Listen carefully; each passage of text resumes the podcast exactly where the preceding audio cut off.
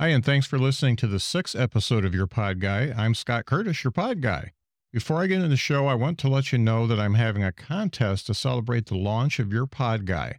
I'm giving away a great podcast mic, a one year subscription to Descript Podcast and Video Editor, which I'm using right now, and two hours of free podcast consulting from Your Pod Guy. Hey, that's me. Head over to yourpodguy.com forward slash contest to see how to enter. That's yourpodguy.com forward slash contest. Pro tip there's ways to get entries every day. The link is in the show notes as well. We're going to cover your podcast why today. I think that determining your why is the most important part of planning your podcast. Understanding your why, writing it down, and creating a mission statement from it is what will keep you motivated to continue your show past the seven episodes that is a total run for most podcasts. That's right. The statistics show that 82% of podcasts stop before they reach a year, and most podcasts don't last more than seven episodes. I'm going to put the full transcript of this episode into the show notes so that you can refer to it when you are getting to your podcast why. There are a lot of reasons most podcasts fail, and I believe the easiest way to sum up failures is to say they thought it would be cool to start a podcast, and when they didn't go to the top of the charts right away, they thought it was too much work. A podcast is a lot of work, and determining your why will not only help you be on the winning side of the statistics, but will help determine if the podcast is really a good idea for you before you put in the effort and investment to start it. I'd like to illustrate how I got to my why for Behind the Bits to give you a real world example.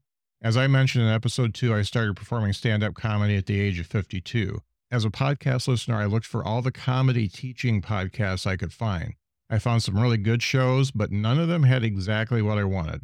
So I decided I'd start my own podcast because I figured there had to be more people like me. At that point, I didn't know what I wanted though. So to start, I realized that I needed to write down what I didn't want. I still have the notebook I used to plan behind the bits, and here's my list of what I didn't want in my podcast. I didn't want the perspective of a one person show, which is basically a lecture. I didn't want a lot of small talk and inside jokes between hosts and guests. I didn't want the same questions posed to every guest, maybe one or two static questions like, Why did you start stand up? I didn't want the host to be the focus of attention. I didn't want the subject matter to be too basic. There are a lot of books with that info, and more than enough shows cover it. I didn't want the guests to be all famous comedians. That's a lot of what I didn't want. Boy, am I picky. After determining what I didn't want in my podcast, I made a list of what I did want. Interview working comedians at all stages of their careers. Guests chosen for a particular reason. They said or did something that I thought should be documented. Branding that didn't include my picture or name. This was a mistake that I'll cover in another episode. A conversation with active listening versus a list of questions guests in the industry and also industry adjacent, like club owners, comedy writers, speech coaches, etc. Serious conversation with very little banner and small talk. No pre interview. I want to get to know my guest while the proverbial tape is running.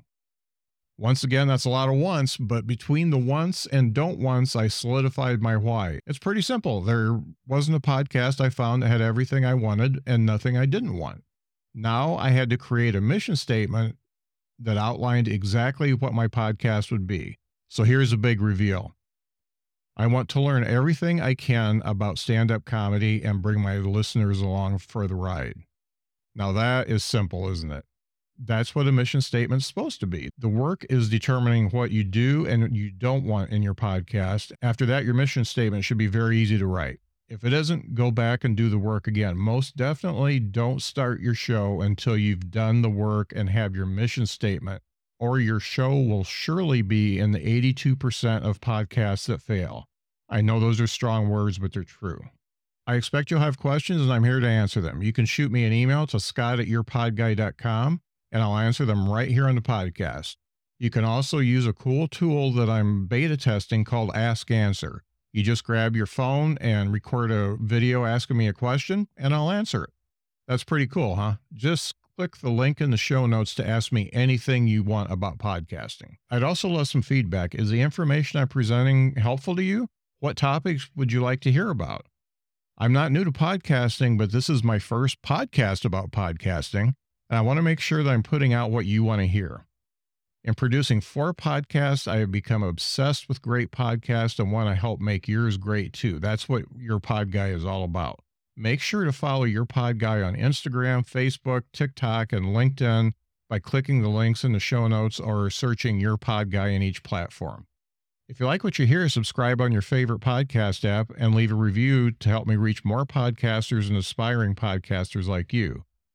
Head over to yourpodguy.com if you'd like to book a free consultation. And while you're there, join the mailing list for more great podcast info delivered right to your email.